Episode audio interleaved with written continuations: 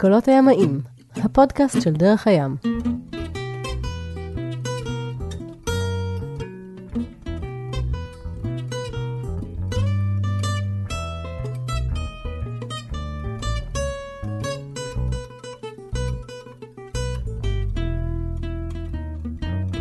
קולות הימאים, הפודקאסט של דרך הים, Sailing Asterix, אה, ערוץ היוטיוב, אה, פרק נוסף, ונמצאים איתנו אה, גל ודני, מה שלומכם? טוב, דווקא נהדר וכיף להיות פה שוב. עבר איזה שבוע ככה מאז שהקלטנו את הפרקים הקודמים, ואת הפרק הקודם סיימנו בקצה חציית האוקיינוס האטלנטי שלכם. נכון. שהייתה, איך נגדיר אותה, טראומטית, קשה, מלאה בהרפתקאות, גם וגם וגם. מעצימה לדעתי. מעצימה? כן. אוקיי. בצד שלי זה הרגיש טיפה יותר על הצד הקשה. אתה לא הסכמת לפתוח את הבקבוק שמפניה בקצה, אם אני זוכר נכון. נכון, זה לא היה לי קל לחגוג את מה שקרה במהלך החצייה. נורא עשיתי תחקיר אישי של עצמי על כל מה שקרה במהלך החצייה ולמה זה קרה. וכסקיפר אני לוקח על זה כמובן אחריות, אז כמובן שאלה היו חוויות מגניבות שיצאנו מהם בשלום, אנחנו והסירה והגענו ליעד, אבל אם פורטים את הדברים אז היו שם לא מעט טעויות. מבחינתי זה הדבר הכי טוב שקרה לי בחיים. באמת? עד כדי כך? עד כדי כך. זה בדיוק ההבדל בין צוות לסקיפר. או בין גל לדני. אז איך הקריבים? מה, נחתתם בברבדוס, ברבדוס, ואז מה? וואו, אני צריכה להגיד שכל הדרך לקריבים עשינו דמיונות מודרכים. היינו יושבים ומספרים אחד לשני איך זה ייראה. כי אנחנו, אתה יודע, מכירים תמונות, אבל לא יודעים. טורקיז, קוקוס, חול לבן. זה היה כזה, דני אל תישבר, עוד יומיים אתה על החוף עם שייק טרי שהרגע עשו לך, עץ קוקוס שמנפנף מעליך, ורק חול לבן ומים טורקיז. הבוקר קם, אנחנו פותחים את העיניים לברבדוס, אנחנו באמצע עיר אפורה, עם איזה עץ מסכן, ומים תכלת, משגעים. לא לזה נרשמנו. כן, זה היה קצת הפתעה. גם ברבדוס בפני עצמה היא לא היה קריבי, אחרי זה הבנו, הטיפוסי.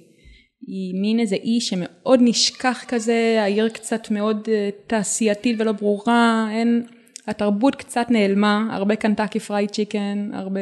הרבה אמריקה. כן, המון. זה קורה הרבה בקריבים. זהו, זה מה שגילינו לאט לאט שהקריבים מייצגים. נשארתם הרבה זמן בברבדוס? נשארנו בערך שבועיים, באמת בשביל לנוח, למרות שגל מתארת את זה קצת כאכזבה, היה לנו מאוד כיף שם. כי היינו צריכים את היבשה, היינו צריכים להיזרק על החול. תיקונים לסירה היו? היו המון תיקונים לסירה שהיו צריכים להיעשות. ברבדוס זה פחות המקום גם כי אין שם כל כך ציוד לקנות לתיקונים. וגם, וגם כי לא היה לנו כוח להתעסק עם הסירה כל כך. אז החלטנו שנדחה את כל זה למרטיניק, לתחנה הבאה שלנו, מה שאומר שעד מרטיניק אנחנו נמשיך לנהוג באותה צורה, עם המטאטה וידנית וכולי. מי שלא מבין במה מדובר, שיקשיב לפרק הקודם, שבו אחד מהכבלים של הקוודרנט, נכון? אחד מהכבלים של, של ההגה בעצם נקרע, ובעצם אילץ אתכם לעבוד עם הגה החירום של היאכטה. וגרם לנו לפרק את המיטה, ככה שאין איפה לישון, רק בסלון. ואת ההפלגה הזאת עשיתם עם אבא שלך גם. כן. לא, את ההפלגה למרטיניק עשינו רק שנינו כבר. אבא שלך עזב בברבדוס. אבא שלי עזב בברבדוס. שהיה צוות לאורך החצייה. נכון, אז אומנם זו הפלגה יחסית קצרה, רק 120 מייל, משהו כזה, אבל 120 מייל בזוג, בהיגוי ידני, זה עדיין מעייף. אז היינו צריכים לנוח רגע, לעזור קצת כוחות, לחכות שיהיה לנו את ה... אפילו לא רצון, את הכוח להפליג ידנית לשם. אז את השבועיים הראשונים פשוט העברנו עם הסירות שפגשנו עוד בקנרים, שהגיעו גם לברבדוס, היה לנו כזה חבורה, השכונה, קראנו לזה שכונה ישראלית. בעצם בהגינה בברבדוס היינו אנחנו ועוד שלוש סירות של ישראלים, ועוד איזה סירה או שניים של חבר'ה אוסטרלים וספרדים שגם הכרנו לפני החצייה, אבל בעיקר השכונה הישראלית הזאת זה משהו שהיה לנו ממש כיף. וילווה אותנו לאורך הקריבים. אתה תמיד איכשהו כשאתה נכנס לקרוזינג לייף הזה, שזה ה... אני לא יודעת אפילו איך להגדיר את זה.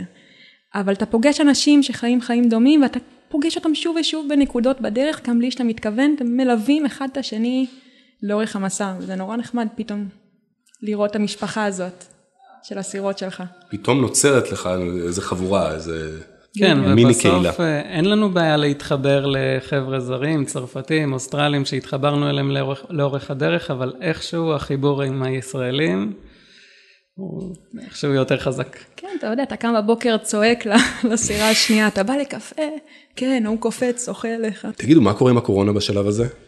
בעצם מבחינת הקורונה, אז אה, גם דורשים תעודות מתחסן, שזה היה לנו, וגם אה, בדיקות PCR בכל הגעה לאי חדש, שזה בעצם מדינה חדשה. אז בשלב הזה הקורונה מתחילה להיות אה, בדמדומים שלה, יש הרבה אי ודאות, אה, כל מדינה יש לה קצת אה, אה, בירוקרטיות משלה, אבל גם חלק מוותרות, כאילו נורא קשה לדעת, עוד לפני החצייה היה דיבור נורא גדול בקבוצה של השייטים על מה קורה בקריבים, אף אחד לא ידע. הבחירה נגיד להגיע דווקא לברבדוס הייתה בגלל ששם התנאי כניסה פחות מחמירים או דברים כאלה? היה דיבור כזה, דווקא היה. לא, התנאים למה? הכי פחות מחמירים היו במרטיניק, גואדלופ, באיים הצרפתיים, אבל הבחירה להגיע... רק שים דורדורנט ותיכנס. כן, אה, בדיוק, בדיוק. אפילו זה לא. אפילו אתה יודע איך אתה נכנס למרטיניק? אתה מגיע לדחן הדלק, אתה שואל את הבחור איך נכנסים, הוא מצביע על מחשב בפינה, אתה הולך למחשב, ממלא את הפרטים, מדפיס, מביא לו, הוא חותם ומשלם לו שלוש יורו וזהו. אה וואו, נוח. ממש ממש נוח וזול ובשאר המקומות ופשוט. בדיקות וזה? אה, שאר המקומות כן דרשו יותר טפסים, יותר גם בדיקות קורונה, גם אה, בדרך כלל זה עלה יותר כסף. זאת אומרת, האם הצרפתים בקטע הזה היו ממש נוחים. ובגלל זה גם הרבה בחרו להגיע אליהם, היה דיבור ב- בקבוצה של השייטים. אבל אה, כל מדינה היה את החוקים שלה. היה מדינות שפתאום בקורונה היה צריך סוכן. אז תדמיין שאתה מגיע לאי, ומראש, שבוע מראש, אתה צריך אה, לשלם לסוכן שיוציא לך טופס, ולעשות בדיקות קורונה שהן 100 דולר, הסוכן 60 דולר, אחרי זה אתה הולך לבית חולים להוציא טופס אחר, והולך ככה בעיר יום שלם, מוציא כספים, וכל מעבר כזה הוא נהיה יקר. אז- אנחנו כמובן אה, מצאנו דרכים אה, לצאת מזה בצורה כזאת. המאפיה. הישראלית עזרה לנו. אז רגע, בואו נגיע לעניין התקציב שהבטחנו שנדבר עליו, בואו נדבר עליו. איך מנהלים תקציב של זוג על יאכטה? קניתם את היאכטה, זה היה פעם, אה, נגיד, נגיד שאני עכשיו הגעתי לקריבים והיא, נגיד, זה נגיד גדול מאוד שיש לי יאכטה, כמה יעלה לי חודש לחיות בקריבים? אז אה, הכל תלוי בצורה שאתה חי בה, אוקיי? גם בין אם זה קריבים או ים תיכון, לא משנה. אתה, אפשר לחיות את אותם החיים בתקציבים מאוד מאוד שונים. אה, כמובן שאתה בוחר כמה אתה מפליג על מנוע ומבזבז דלק, האם אתה נכנס למרינות, כן או לא, שזה סכומים גדולים, אה, גם באירופה במקומות מסוימים ובעיקר בקריבים.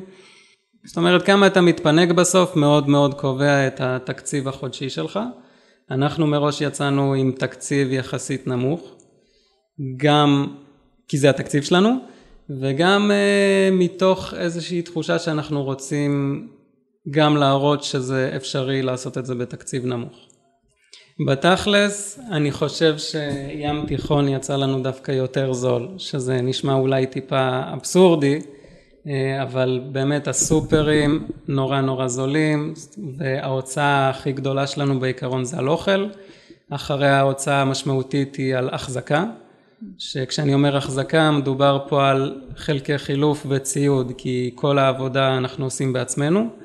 מי שלא עושה אז כמובן שמדובר פה בתקציבים אחרים לגמרי, אבל מבחינת סדר ההוצאות, ההוצאה המשמעותית זה אוכל, אחריה זה החזקה, ושני ההוצאות האלה בים תיכון זולות יותר. גם האוכל הסופרים נורא נורא זולים באירופה, ועם מגוון מטורף שאין בשום מקום אחר. וגם הזמינות לחלקי חילוף, ציוד ימי וכולי באירופה הרבה יותר טובה, וגם הרבה יותר זולה, כי כל מה שיש בקריבים מגיע מארצות הברית או ממקומות אחרים, ואז כמובן העלויות עולות. בכל התקופה הראשונה בשייט התנהלנו עם אה, אפליקציה שעזרה לנו לעקוב אחרי התקציב שלנו. היא גם עשתה גרפים וזה, משם דני נותן את הנתונים האלה, זה ממש עשה גרף עוגה וחילק אה, על מה אנחנו מוציאים כל דבר. אוכל זו ההוצאה זאת העיקרית. אומרת שאם אני אדם שמסוג... אני לא, אבל נגיד שאני אדם שמסוגל לחיות משק אורז ולבשל אותו כל יום, זה יעלה לי בדיוק מחיר שק האורז וה... בדיוק. מים. רק כדי מים לס... וגז. לסבר את האוזן, הרבה אנשים אומרים, בטח הוצאתם מלא כסף על דלק. אבל בתכלס, בכל ה... היינו, הפלגנו בערך שנה ושלושה חודשים, משהו כזה, עד היום. מהרצליה ועד פנמה. פנמה, תכף נגיע. ובכל המרחק העצום הזה שעברנו, אה, שרפנו בסך הכל סדר גודל של 500 ליטר דלק. וואו. זה, זה קטע, כי בהתחלה היינו ממלאים, אתה יודע, שיהיה דלק, ממלאים דלק, ואיפשהו ביוון היינו באיזה מפרץ. הגיעה משאית במיוחד שנמלא ממנה דלק, והכל טוב ויפה, מילאנו מכלים. ומגיע לידינו עוגן אה, איזה שייט גרמני בן 60, לבד, יחיד, מתפעל את הכל כזה נורא יפה, זה היה נראה מהסרטים. וזה של המשאית דלק אומר, אתה רוצה שאני אמלא לך גם? אז הוא עונה לו, מה פתאום? אני סירת מפרש, למה אני צריך דלק? ומאז החלטנו שאוקיי, צריך להתמודד. בצד של דני זה לראות כמה זמן אפשר להחזיק בלי דלק. כן, כמה פעמים באמת הגענו לקצה, אמ, אבל מאז ועד היום ההפלגה הכי ארוכה שעשינו על מנוע זה מישראל לקסטל. זאת אומרת, זה. הכי הרבה שעות ברצף שעשינו על מנוע. ים תיכון הוא באמת קשה מבחינת זה שאין רוחות יציבות, והרבה פעמים עשינו לעצמנו חוק, שכל עוד אנחנו מפליגים מעל קשר, קשר אחד, אנחנו ממשיכים להפליג על מפרשים. והיו פעמים שדני קופץ למים ושוחה יותר מהר מהסירה, אתה עומד, אתה עומד ומיטלטל קצת, אבל זה עדיין מעל קשר. גל, תרדי למים, תדחפי. כזה. בדיוק, זורקים לדני חבל, הוא מושך. מושך את הסירה. אז כמה יוצא תקציב חודשי? ככה, תנו לי איזה מספר. אז- ים תיכון היה קצת יותר זול כמו שאמרנו, יצאנו בערך 800 יורו לזוג. לחודש. לחודש. לחודש. Uh, בקריבים זה גם עם התיקונים, גם עם כל העניין מהחצייה, היה לנו הרבה דברים גדולים לעשות, זה עלה לאלף יורו לחודש לזוג. Uh, שכמובן, מה שאמרנו בעיקר על אוכל, אחרי זה תחזוקה, והדלק נגיד זה בערך ה-8% מההוצאות, זה היה מילאנו פעמיים בכל השנה האחרונה. וכניסות אה, למדינות, שזה כמובן באירופה, אחת שנכנסת לאירופה, אז לא עשינו יותר כניסה ויציאה בשום מקום. אה, בקריבים כל אי זה מדינה, וברוב זה 50 דולר וצפונה לכניסה, אז זה גם משהו שמעלה את ה- את התקציב. איך התקציב אה, מתנהל, נגיד, השבועיים עם החצייה בתוכם, או החודש שבתוכו היו כשבועיים של חצייה, נכון? משהו כזה? קצת יותר? קצת יותר. התחלנו להתכונן עוד בטנריף אליה, אז בערך יוצא חודש של חצייה. חודש החצייה, כמה, מה העלות שלו?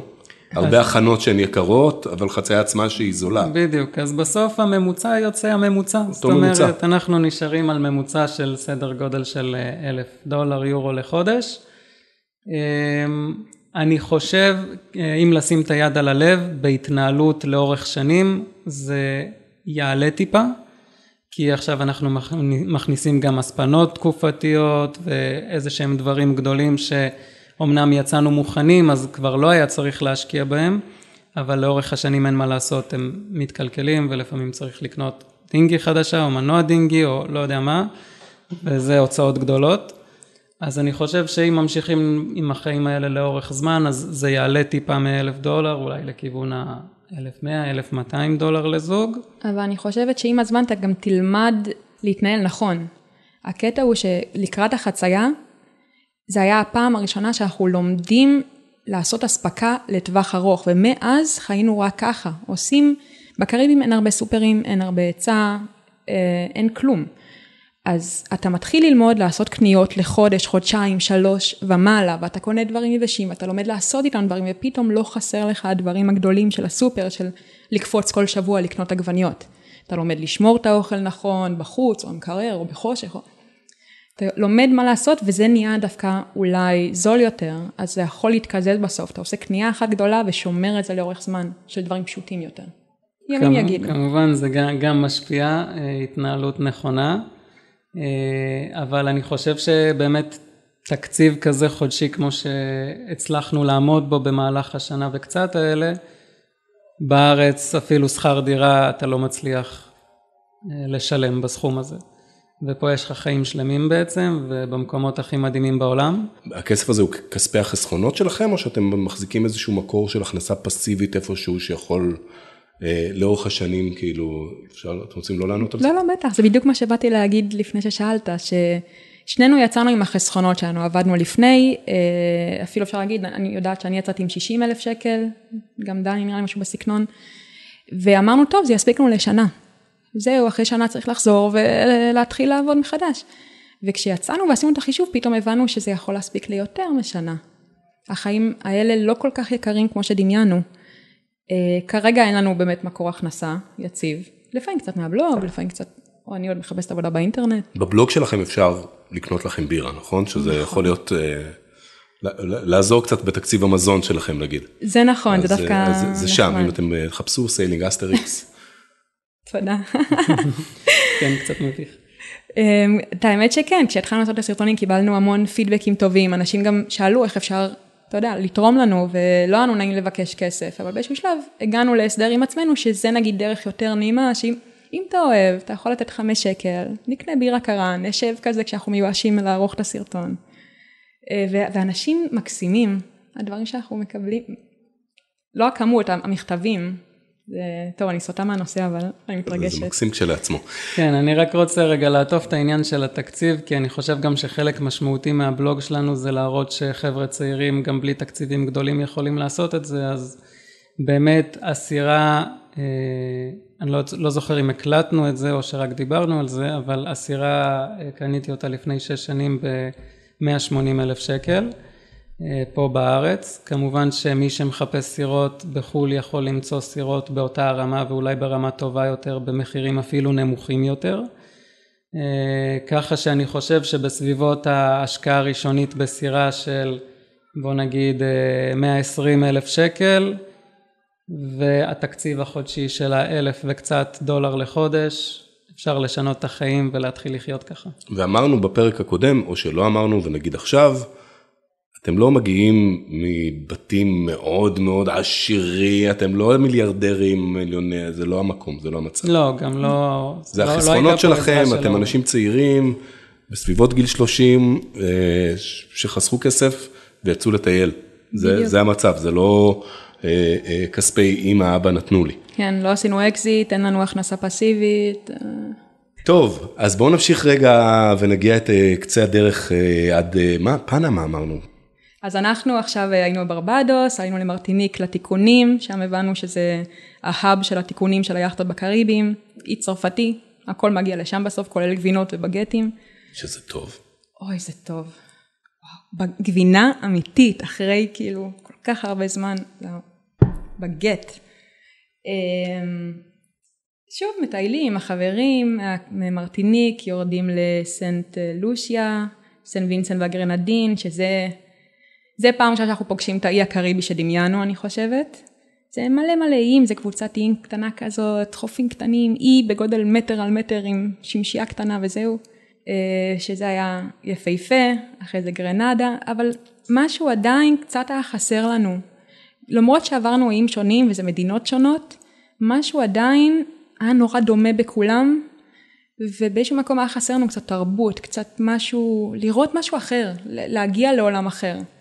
הכל היה קצת מאוד אמריקאי באיזשהו רמה. האנשים מקסימים, קצת אה, רסטמנים כאלה, שפה של אנגלית שבורה, המון דייגים, יפהפה, אבל כולם שם, יש הרגשה שהם, אתה התייר, והם באים אליך כדולר מעליך קצת, כתייר, הם באים לשרת אותך כתייר.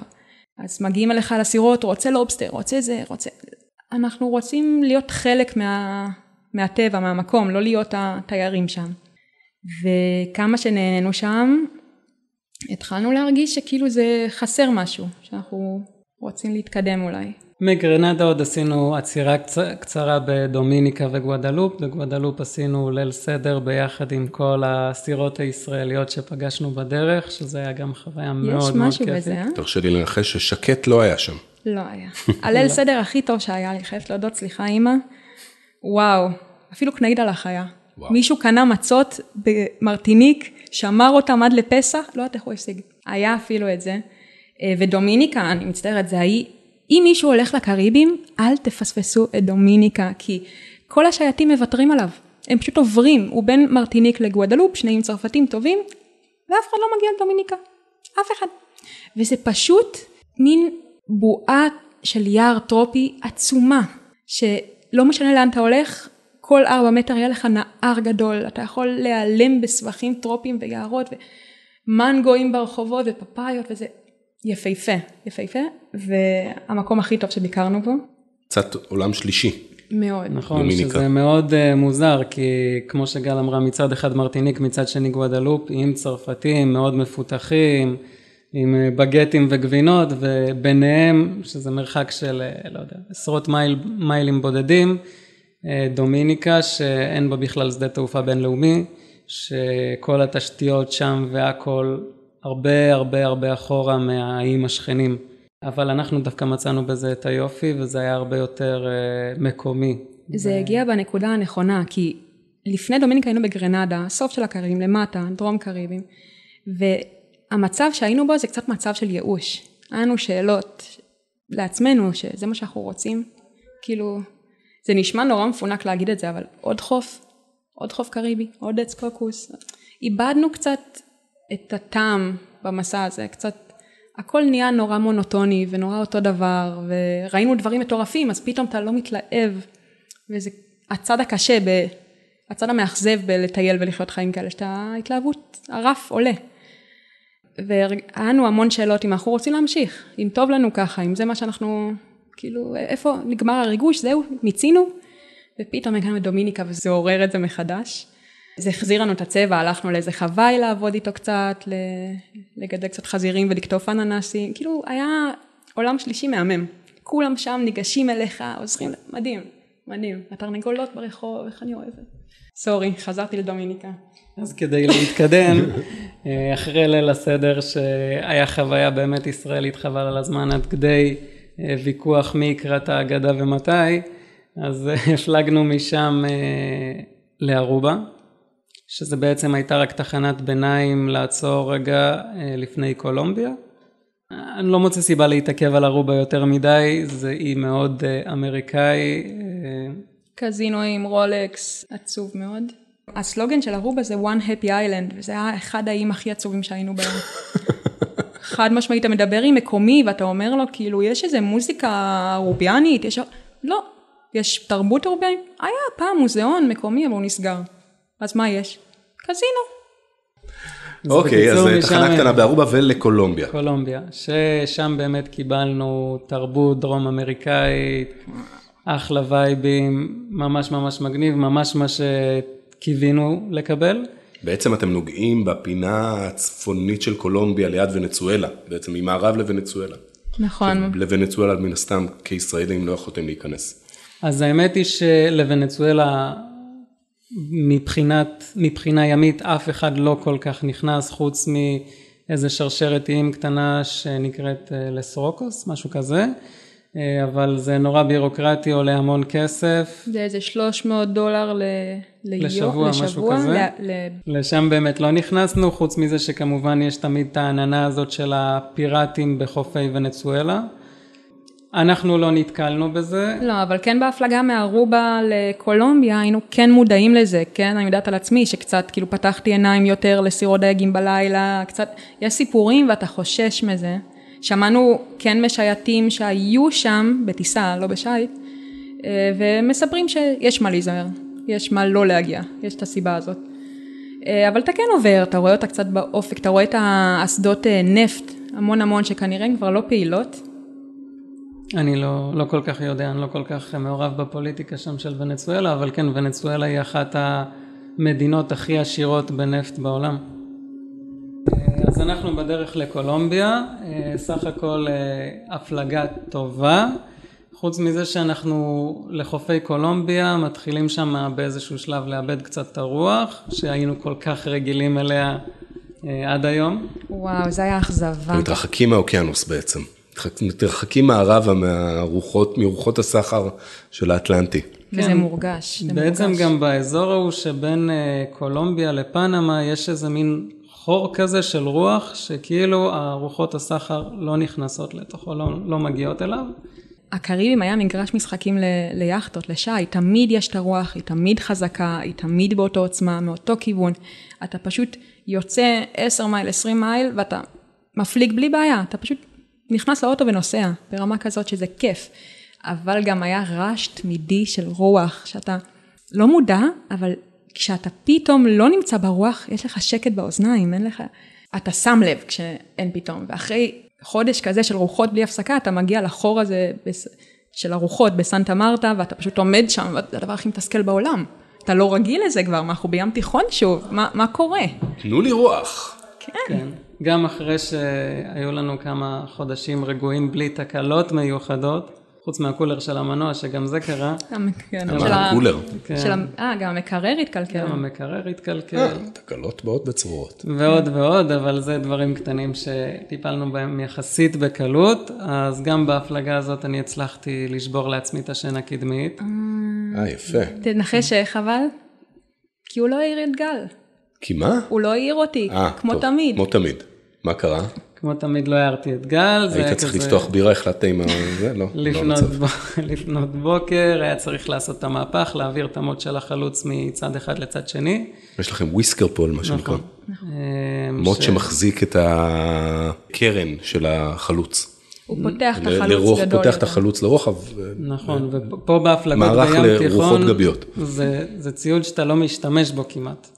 אבל, אלא אם כן אתה עושה הדרכת רוחות גביות בדרך הים. כן, אבל גם אם כן, אז זה רק בהדרכה, כי זו הייתה בפועל, פרסומת קטנה. כן. בפועל אין לך פה יותר מדי רוחות גביות אה, להפליג איתם, אבל מרגע שאתה יוצא לאוקיינוס, המוט הזה זה פשוט משהו שאתה משתמש בו על בסיס יומי. אי אפשר, כאילו, אנחנו לא, לא מדמיינים. אני זוכר את הפרק בוולוג שלכם ביוטיוב, שבו אתם אה, משתמשים, איך קראתם לזה? הנשק הסודי. הנשק הסודי החדש שלנו, משהו כזה. כן, צריך click baits לפעמים. אבל אה, שמע, זה אחד הדברים שהכי התלהבנו מזה שהשגנו. אני לא יודעת, אני מנועה מלספר איך השגנו אותו. בדרכים לא דרכים, השגנו. עקלקלות. דרכים עקלקלות, השגנו שני מוטות גדולים, יפים, חלודים שלא עובדים אה, בשעת לילה, והיום הם עובדים. ואתם צריכים עוד רמזים, איך השגנו אותם, ואתם לא רוצים לספר על זה, זה, כן. זה הסיפור שעת האהוב. זה לא אף. אחד לא נפגע מזה. כן. לא, לא. טוב לכולם. טוב לכולם. פינינו קצת זבל מאיזה מסקנה. כן. וזה אחד הדברים שהכי השתמשנו בהם מרגע שיצאנו מים Game תיכון. changer, ללא ספק. Game changer. ודני מחליט שהוא שם את המוט כשאני ישנה ושצריך לעשות מהפך ולהזיז את המוט כיוון. ו... חטפת את המוט בפרצוף שלך. בדיוק איי ככה. איי איי. בואו אה. קיבלתי אותו בפנים, הרגשתי שיש לי שברים של משהו בתוך הפה, משהו, הסקתי מה זה מאוד מהר, אה, יורק שיניים החוצה כזה. זה היה- ירקתי את זה החוצה, אני מרגיש עם הלשון כאילו יש לי חצי שן מקדימה. אה, הייתי די מודאג כי אמרתי וואו אם זה עכשיו הגיע לשורש וזה הולך להתחיל לכאוב ויש לנו עוד יומיים של הפלגה, אז זו סיטואציה מאוד לא נעימה. כן, וגם לאן מגיעים? לקולומביה. כאילו, אתה יודע, מה אתה שומע על קולומביה? סמים וזה, אתה לא שומע טיפולי שיניים טובים. אבל אה, זה לא היה כזה נורא, כן נשברה חצי שן, אבל היא לא כאבה לי ל- למרבה המזל. במקרים כאלה אתה- אתם, יש לכם ביטוח, מה קורה בהקשר. הזה? לא. לי אין ביטוח, קודם כל ביטוח רפואי לחו"ל, בדרך כלל הוא תופס עד חצי שנה. זאת אומרת, אם אתה חי מטייל בחו"ל מעל, אז אתה כבר בבעיה, אתה יכול לחזור לארץ, לחדש אותו, ואז להמשיך שוב. ובקורונה קיצרו את זה לשלושה חודשים, בכלל. אני היה לי, לדני לא היה. אני מראש יצאתי אה, בלי ביטוח בצורה מודעת, אה, שגם זה נושא שהוא אפשר להתווכח עליו לא מעט, אבל בהיותי אדם יחסית בריא, החלטתי שבמידה ויקרה משהו, אז אני פשוט אשלם על זה מכספי, על סמך אותם הכספים שכביכול חסכתי מלשלם את הביטוח כל חודש. בפועל, פנינה ויואב מספרים שהם הפליגו 20 שנה בלי ביטוח. צודקים. בדיעבד, אני התכעסתי על דני לפני שיצאנו מאוד, שזה לא אחראי, לא... תשמעו, הוא צודק. באמת, צודק, כאילו. לא אז ש... כל עוד לא קורים אירועים באמת חמורים, אה, לא יודע, כמו שקרה לפנינה ויואב עם הניתוח של יואב, אני לא יודע, אבל כל עוד זה דברים מינוריים, נגיד נשברה לי השן, הלכנו לרופא שיניים מקומי בקולומביה, שילמתי על ניקוי שן ותיקון השן אה, 100 150 שקל, משהו כזה. תוך כדי שהיא מתקנת והוא לא מבין מילה ממה שהיא אומרת לו, ואני מנסה לתרגם קצת. ו- צחוקים. והתיקון בסדר, הוא מחזיק מעמד. עובד. עובד, אכל תפוח. תחייך. אחלה. אני מצטערת שלא עשיתי שם הלבנה או משהו. אז אה, מה קורה אחרי קולומביה? אה, וואו, אוקיי, אז קולומביה, את האמת שאם לתת קצת מידע טכני, זה טוב למי שמקשיב, לא? נורא קשה להפליג בקולומביה, אתה מגיע למקום אחד, היא מחולקת למחוזות, אתה צריך לשלם כניסה למחוז, כולל סוכן, כולל זה, כולל הכל, זה יוצא 300 דולר, שהוא פשוט לוקח, אתה משלם לסוכן 300 דולר, הוא לוקח את הדרכון, מחזיר אחרי יומיים חתום. אוקיי. עבודה. עבודה. ואם אתה עובר למחוז אחר, אז אותו הדבר כמעט שוב פעם, קצת פחות, אבל לא נורא. אז נורא קשה להפליג בקולומביה, החלטנו שאנחנו משאירים את הסירה בקרטחנה ועושים קצת טיולי אה, אה, מוצ'ילה כאלה, לוקחים אוטובוס, נוסעים למקומות, רואים קצת, אה, היה נורא נחמד. טיילתם קצת בדרום אמריקה? כן, כזה? אחרי צבא מספר 2, ההמשך כזה. מה שכן, כולם, אה, גם אנחנו דאגנו שקולומביה מסוכנת.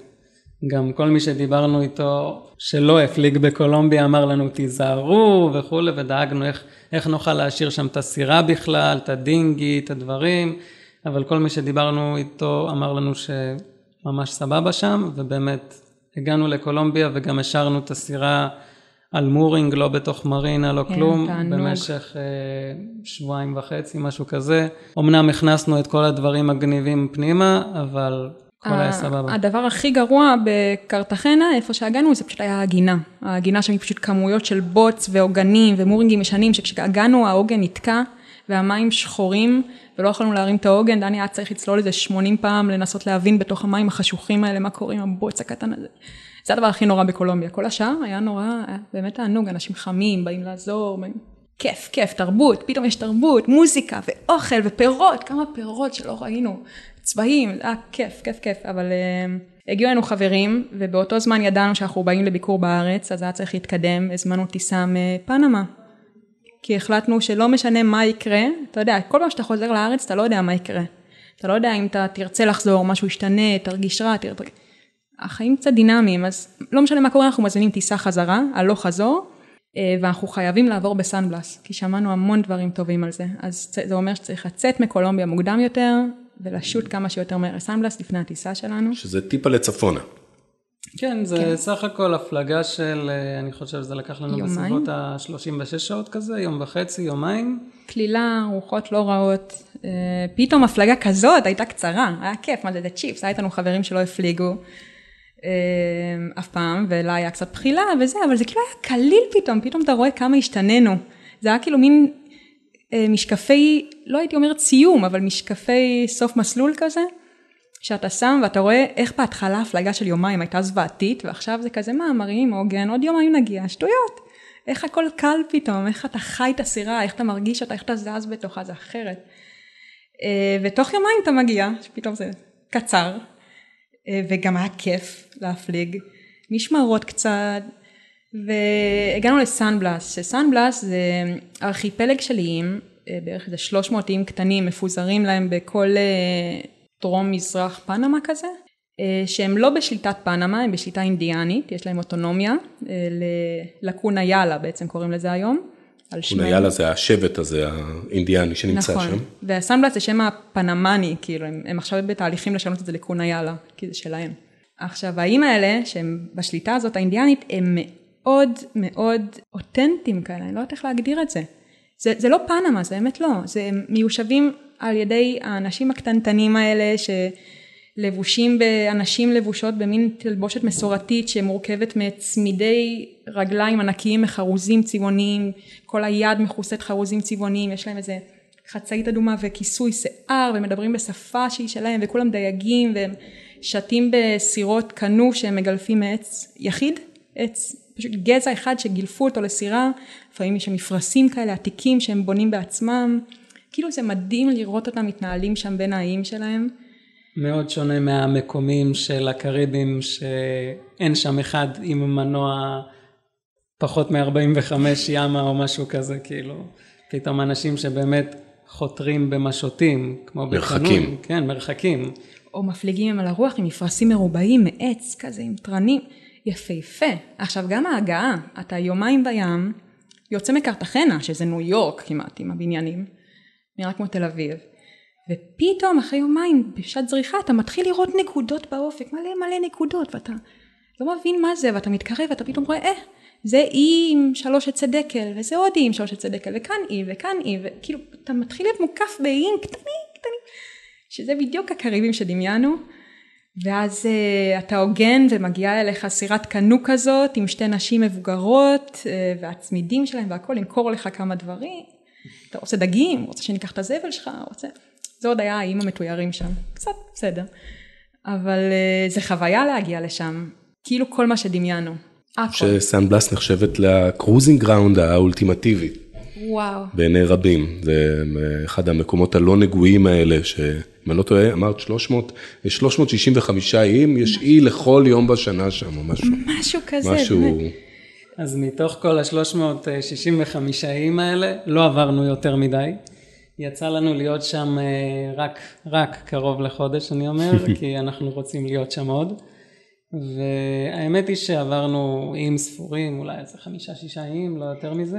כי אבל שמה קרה משהו מעניין אחר, ואני חושבת שהרבה מזה זה בזכות, אה, תגיד אם אני טועה, אבל בזכות אה, נטע ועופר, הבת של פנינה ויואב, ובעלה פגשנו אותם שם פעם ראשונה, ופגשנו אותם באחד האיים שהם כבר חודשיים שם, באותו אי, הוגנים עם הילדים שלהם, ו... ואיכשהו לאט לאט למדנו גם על אורך החיים שנקרא איילנד לייף, שפשוט להיות במקום אחד באי שלך, להפוך אותו לבית, לרדת, לקום בבוקר כל יום, ללכת לדוג, בצהריים להגיע לאי, להזמין את כולם מהסירות האחרות, להפעיל את המעשנה, לעשן את הדגים, כל אחד מביא משהו, יושבים ביחד, עושים סלסלות מעצי קוקוס, מבלים את היום ביחד ובשקיעה כל אחד הולך, בערב נפגשים שוב באחת הסירות, מין איזה... האי הופך להיות הבית שלך פשוט, ממש ככה. וגילינו שאולי לא באנו להפליג מרחקים כל הזמן, ובאנו למצוא את המקום היחיד הזה שהוא כאילו מרגיש שלנו קצת. אני עדיין אוהב להפליג ולהתקדם. אבל אתה יודע שסנבלס סיפק לנו את זה, את האפשרות לקרוא למעגן הקטן הזה בית לרגע, יש את המקום שלנו. זה נכון, גם העובדה היא שהיינו שם יחסית הרבה זמן, וכל מה שאנחנו רוצים כרגע זה לחזור בערך לאותו המקום ולהעביר שם עוד זמן. ו... אז כנראה שזה טוב. כן. כן. אני חושב שיש גם משהו, ואני יודע את זה משמועות, כי לא הייתי שם בחיי הקרוזינג האמיתיים שאתם חווים, שעם הזמן היכולת, השריר הזה של להישאר באותו מקום, מתחזק. ובקרוזרים ותיקים יכולים לספר שהם יכולים גם להישאר חמישה חודשים וחצי שנה ולפעמים שנתיים באותו מקום כשטוב בו. זה ממש מדויק מה שאתה אומר, כי כשיצאנו היה לנו מאוד קשה להישאר במקום יותר מיומיים שלושה, זה היה וואו, אנחנו תקועים פה. אנחנו נזכרים במקומות שאמרנו שנתקענו בהם והיינו שבוע, וזה אז נראה לנו כאילו צריך להתקדם. ולקח לנו באמת שנה לעשות את השינוי הזה, זה שריר. זה, זה להתרגל לזה שדברים קורים לאט, שתקלות קורות, שדברים באים, וזה בסדר שהם באים, ופשוט צריך לחיות איתם, אז לא היום, אז מחר ומחרתיים, ואח... לאט לאט אתה לומד לשחרר ולחיות בקצב של, זה יישמע היפי, אבל בקצב של היקום, של, של החיים. של מה שסביבך. גם כשיצאנו מהארץ הכל היה מאוד מוגדר, זאת אומרת אמרנו אנחנו יוצאים לסדר גודל של שנה, בשנה הזאת אז אנחנו רוצים אה, לחצות את האוקיינוס, להגיע לקריבים ולהעביר שם זמן, זאת אומרת היו מטרות, היה לוז, הכל היה די מוגדר. וברגע שאתה מחליט שאתה רוצה לחיות ככה ולא איזה טיול מאוד מוגדר ומגודר של שנה, אז פתאום כן יש יותר נחת גם להישאר במקומות. אבל זה שריר, אל תשכח כמה היה קשה לך בהתחלה להיכנס ל... אוקיי, פשוט לא עושים כלום היום. אוקיי, אז נלך מחר, ולא היום. כי זה משהו, זה שאתה לוקח לך שנה להסתגל עליו, והדוגמה הכי טובה היא כשחזרנו לארץ. כשחזרנו לפה, מבחינתי לפחות, החודש הראשון היה שוק. כי אחרי שנה שאתה עובר תהליך של שינוי, של לשחרר, של לחיות בתדר נמוך יותר, אתה חוזר לפה ובבת אחת מקבל את התדר הגבוה שאתה לא זוכר שחיית בו. הכל מהר, הכל בכביש אתה פתאום נוסע מהר ובסופר יש מקרר שלם עם מלא היצע ומלא, כאילו השפע שאתה, היה קשה פתאום לקלוט, עכשיו גם הלכנו לשנה, זה לא לאיזה 20 שנה, אבל אתה חוזר ואתה פתאום כאילו עומד בסופר מבולבל מכל הדברים שיש לך, מה, עמדנו מול המקרר ואני אומרת דני דני אנחנו ניקח אה, ממרח עגבניות או פסטו, הוא אומר לי עזבי תכיני בעצמך בואי, בואי נלך, את תכיני תעשי טוב יאללה, כאילו אתה, אתה, צר, אתה מוצא את עצמך משמר בבית את החיים של הסירה כי, כי לוקח זמן לחזור פתאום. ואולי אני... זה הדבר הטוב לעשות ולכן אתה עושה אותו בבית זה גם בסדר. זה נכון. אבל זה היה קשה, זה היה, זה היה לא קל. אז עכשיו אתם פה, ואנחנו לקראת סיום הפרק הזה, מתי, מתי חזרה לאסטריקס? אז בעצם... רגע, איפה היא בעצם נמצאת? מה קורה איתה? סירה? אסטריקס נמצאת לא רחוק מסן בלאס, באזור של לינטון ביי. השארנו אותה שמה בסוג של מרינה, לא באמת, אין אפילו רציפים. היא קשורה בעצם לארבע מורינגים מהצדדים, והיא נמצאת כזה באזור של מנגרובס, שהוא יחסית מוגן. זו העונה הגשומה? העונה הגשומה, כן, יש את אה, עופר ונטע שעושים לנו טובה גדולה ומדי פעם אה, בודקים שהכל בסדר והסירה יבשה והסירה לא טובעת לנו. תשמעו, גם בפנמה זה איזה 80 אחוז על החוט. גם בלי שהיא תהיה סגורה, אחרי הפלגות אנחנו מעבירים יד על הקיר וכאילו פשוט עובש לבן צומח סתם ככה. זה תנאים שמאוד קשים לשמור סירה, במיוחד במים כרגע. אה, אבל אה, אנחנו מתים לחזור. ניסינו מראש לנקות אותה כמו שצריך ולשים כל מיני סופגי לחות ו- וכולי וכולי כן. ומקווים שנגיע ולא יהיה יותר מדי עובש. כי ידענו שאנחנו אורזים אותה כרגע שתישאר. אה, אז הסירה שם ובשלישי לאוקטובר יש לנו כרטיס לפנמה ואנחנו, אמנם אנחנו חוזרים כנראה בשיא העונה הרטובה שזה יהיה טיפה מתסכל. אבל אומרים שאולי באים אה, היותר רחוקים של סן בלס יורד טיפה פחות גשם מבפנמה עצמה. היותר דרומיים קצת. ואנחנו מתים לחזור בעיקרון לסירה. דני בכלל לא סיפר כאילו כמה מדהים סן בלס, אבל זה... הדגים שהוא דג שם זה דגים שלא ראינו בכלל, כאילו... כן, אני, אני אוהב אה, לדוג בצלילה חופשית והתעסקתי בזה עוד בארץ. ובארץ אתה הולך והרבה פעמים אתה חוזר בידיים ריקות ואם אתה מוציא איזה לוקוס או איזה פלמידה קטנה זה כאילו היום המאושר בחייך. שם אין יום שאתה חוזר בלי דגים וכל דג הוא דג. הרעב נפתח, הוא קם בבוקר, הוא מדבר עם אבא שלו בטלפון, שותה קפה, אומר טוב אבא שנייה, מנתק לו, רואה להקת דגים קופץ, פשוט ככה גל זרקי לי את הרובה מהר מהר, כאילו בכל רגע ביום זה, זה משהו, זה סמאס מדהימה. מדהימה.